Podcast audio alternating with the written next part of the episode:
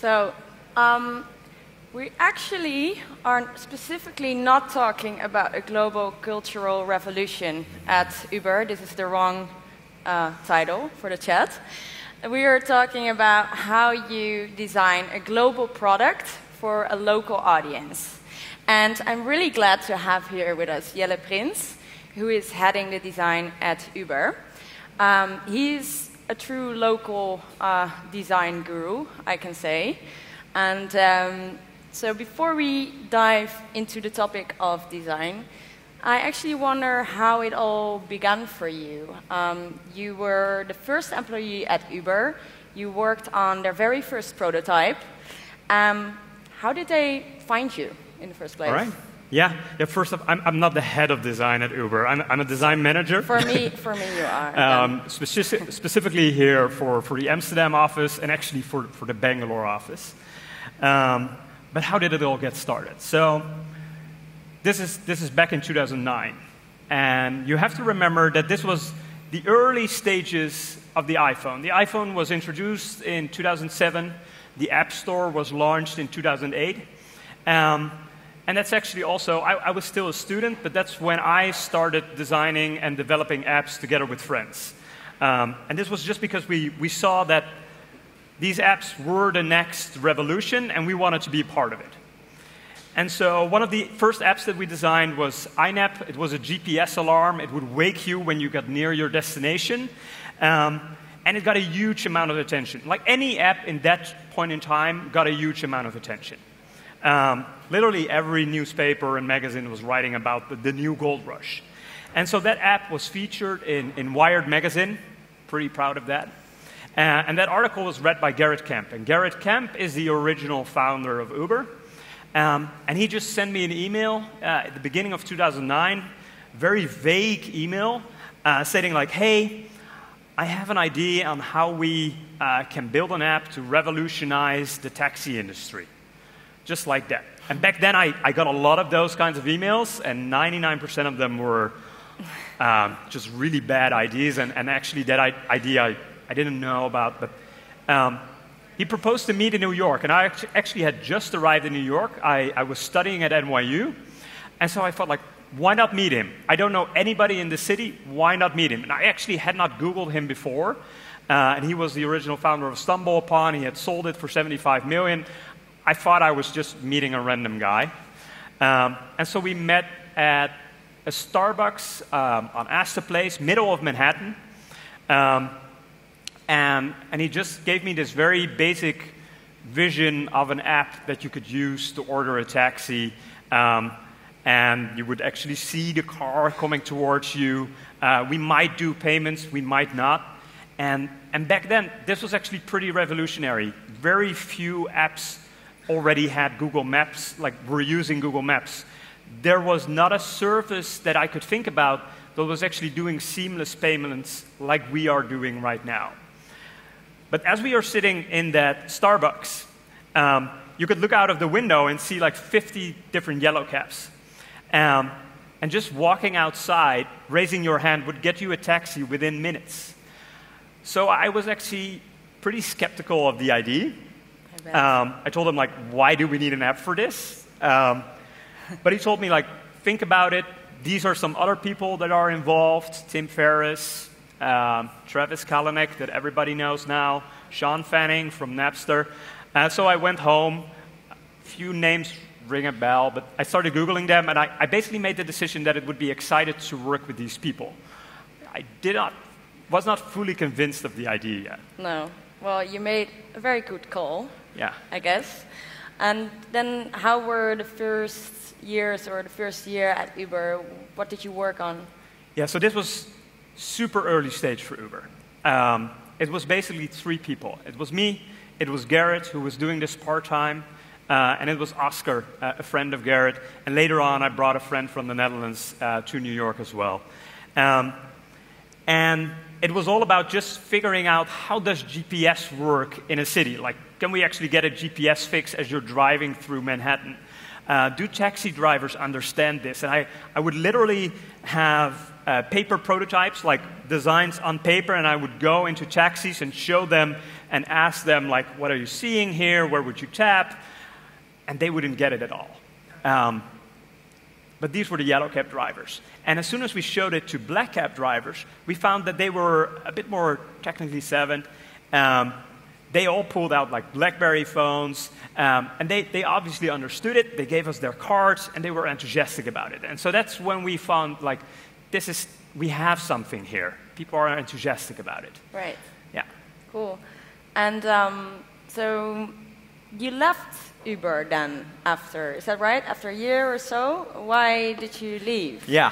So I made a, a stupid mistake. Oh. Um, I, I left Uber about after year, year and a half. Um, and partly it was because it was not going fast enough for me. Um, it was still a prototype. We did not have any cars on the road. Um, I thought the prototype was ready. I, I, was ready to basically start testing it, launching it. Um, but for the rest, this was still a side project. Um, and at the same time, I was approached by Booking.com if I wanted to do their first app. Booking.com was a bit larger back then, um, much larger now. Um, and they basically wanted, asked, asked me if I, as a, as a freelancer with my company, wanted to design their first app. So that was a super exciting project that we worked on for about a year, and that kickstarted my agency here in the Netherlands. So we built a design and development agency here um, till about, we were about 20 people, half freelance, half employees. Uh, built the first app for, for Catawiki and quite a few others. But then a few years later, I got a call from, from Thuan, um, Uber's CTO, if I wanted to come back. Right. And, and then Uber offered to acquire my company okay. and bring in my entire team to kickstart the Amsterdam engineering office where I still am today. Right. So you basically were an entrepreneur you ran your own agency, mm-hmm. and then you started working at the tech company that bought your agency. Yeah. How was that like? How is that different for you? So, it was a so, good choice. Yeah, I, I, had one huge fear, and that was that I would lose my freedom. Um, I actually had the, the, CTO sign a list of side projects that I had um, so that I could keep working on them. I never looked at them again. Mm. And and also, if you look at Uber, there are so many entrepreneurs working there that you actually do still have a lot of freedom. Like everybody can take initiative, um, everybody can bring up ideas, everybody can start them. Um, there's not a nine to five culture, like people come and go, not as they please, but basically you have that freedom. Um, so I didn't feel that I lost my freedom. No, I think the biggest change is, is how we work.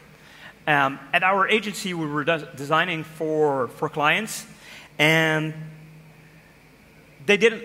They never had enough budget. So basically, we designed their entire apps within a few days. At Uber, every small change that we make has a huge impact. We rarely do projects that do not deliver, say, less than 10 million, and sometimes it's hundreds of millions. So taking the time to really perfect that feature that you're building um, is really worth it. So we often take months. Um, and then also you have to take into account that the, Uber, the world that Uber is operating in is much more complex generally than right. the apps we designed for Dutch customers.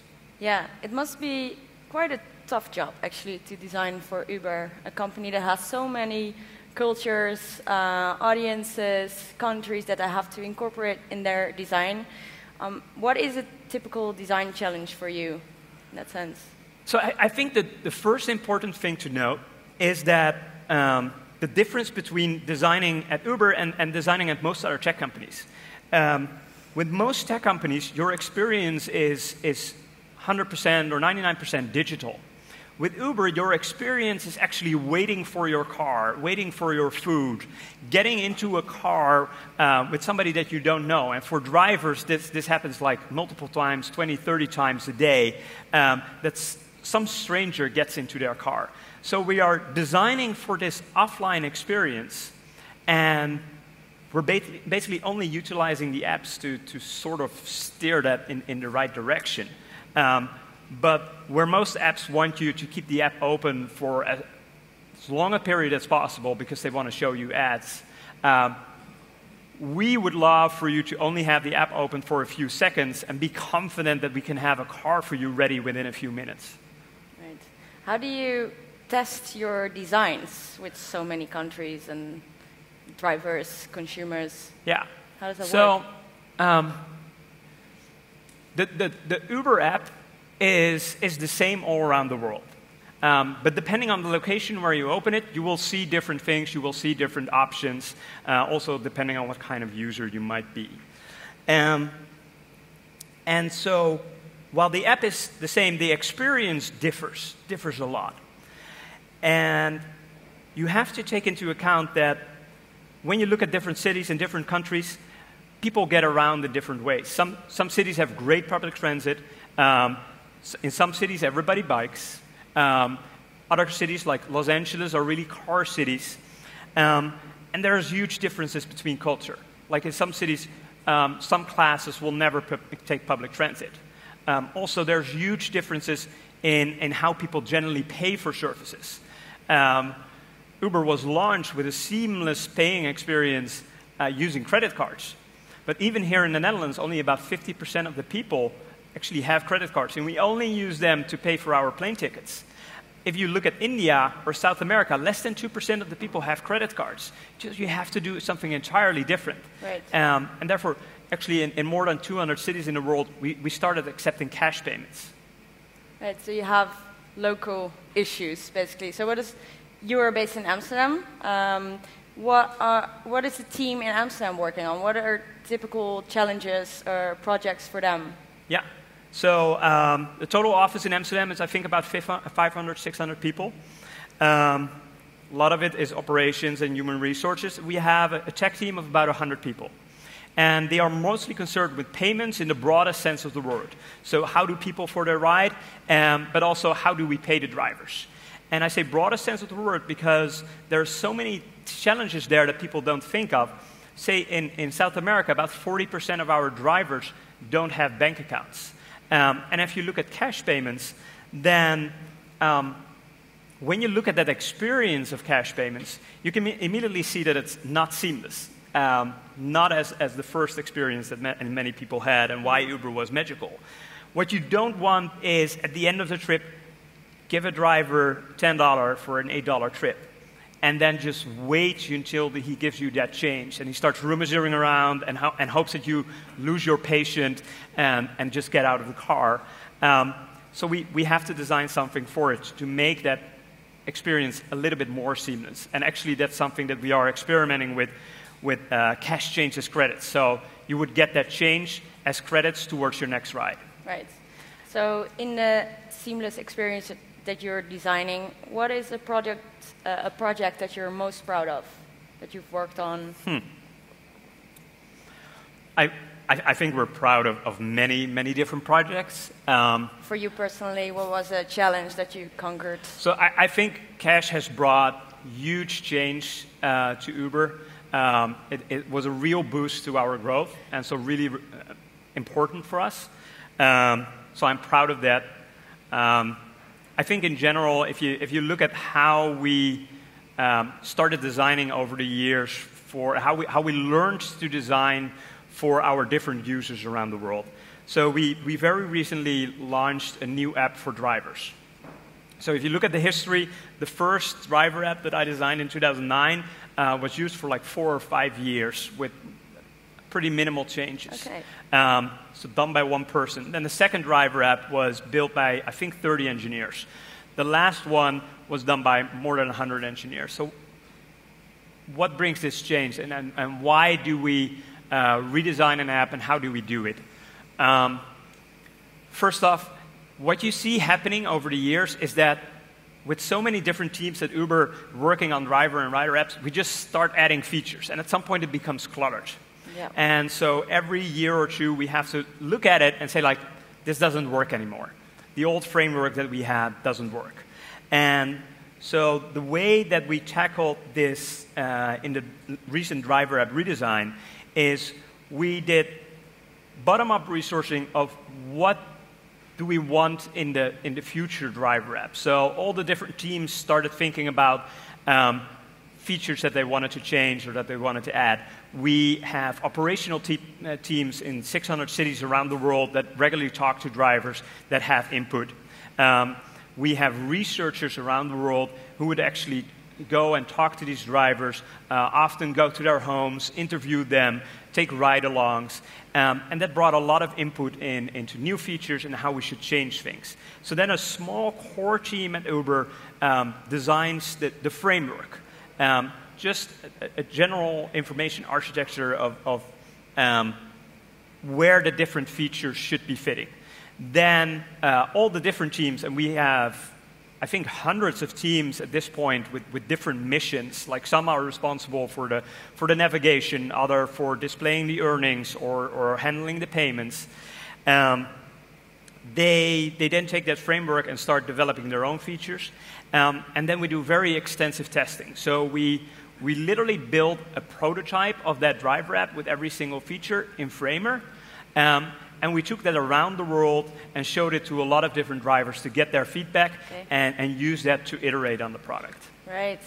Must be uh, quite a challenge to do that whole global redesign that you led, uh, basically. Um, was I, there I was also leader, no, but okay, yeah. but I, I, just tried to do your PR a little bit here. Yeah, okay. um, was there also uh, a, a, failure there, like something, a mistake you made that you learned from? Oh yeah, there, there there were quite a few probably. Uh, but uh, one, one very interesting one, and this, this shows how, how local cultures come into play, is um, we, we first found that all the drivers really wanted to um, uh, immediately see what they earned after the trip. They wanted to know and make sure that, that they earned money that trip. And so we, we displayed that like right at the top of the screen, uh, and as they end the trip, it, it would update with, with the latest amount. But what we found that in some countries, uh, Egypt for example, um, drivers very much disliked that passengers could potentially see those earnings as well. Because in some cultures, like actually seeing mm-hmm. what the other person earns yeah. can bring bad luck. So for these drivers, we added a feature to, to hide those earnings. Okay, interesting. Um, I see that we already have to round up. Um, what I would like to ask you, we have a room full of entrepreneurs and also a lot of designers, probably. Uh, do you have any personal advice that you would like to share with them? So, I, I talk to a lot of designers who, who apply for jobs at Uber, and, and, and, please do. We have a great office here in Amsterdam. Um, but many don't make our application process. And what I often tell them is um, most Dutch designers, they, they come from agency experience. And I really advise them to, at some point, preferably early in their career, join a larger tech company to learn the differences in the design process. Learn what kind of difference it makes to get four months to design a, future, a feature um, instead of four days. Right. Um, that experience is super valuable. Okay. Thank you, Jelle. Thank you for your time. You.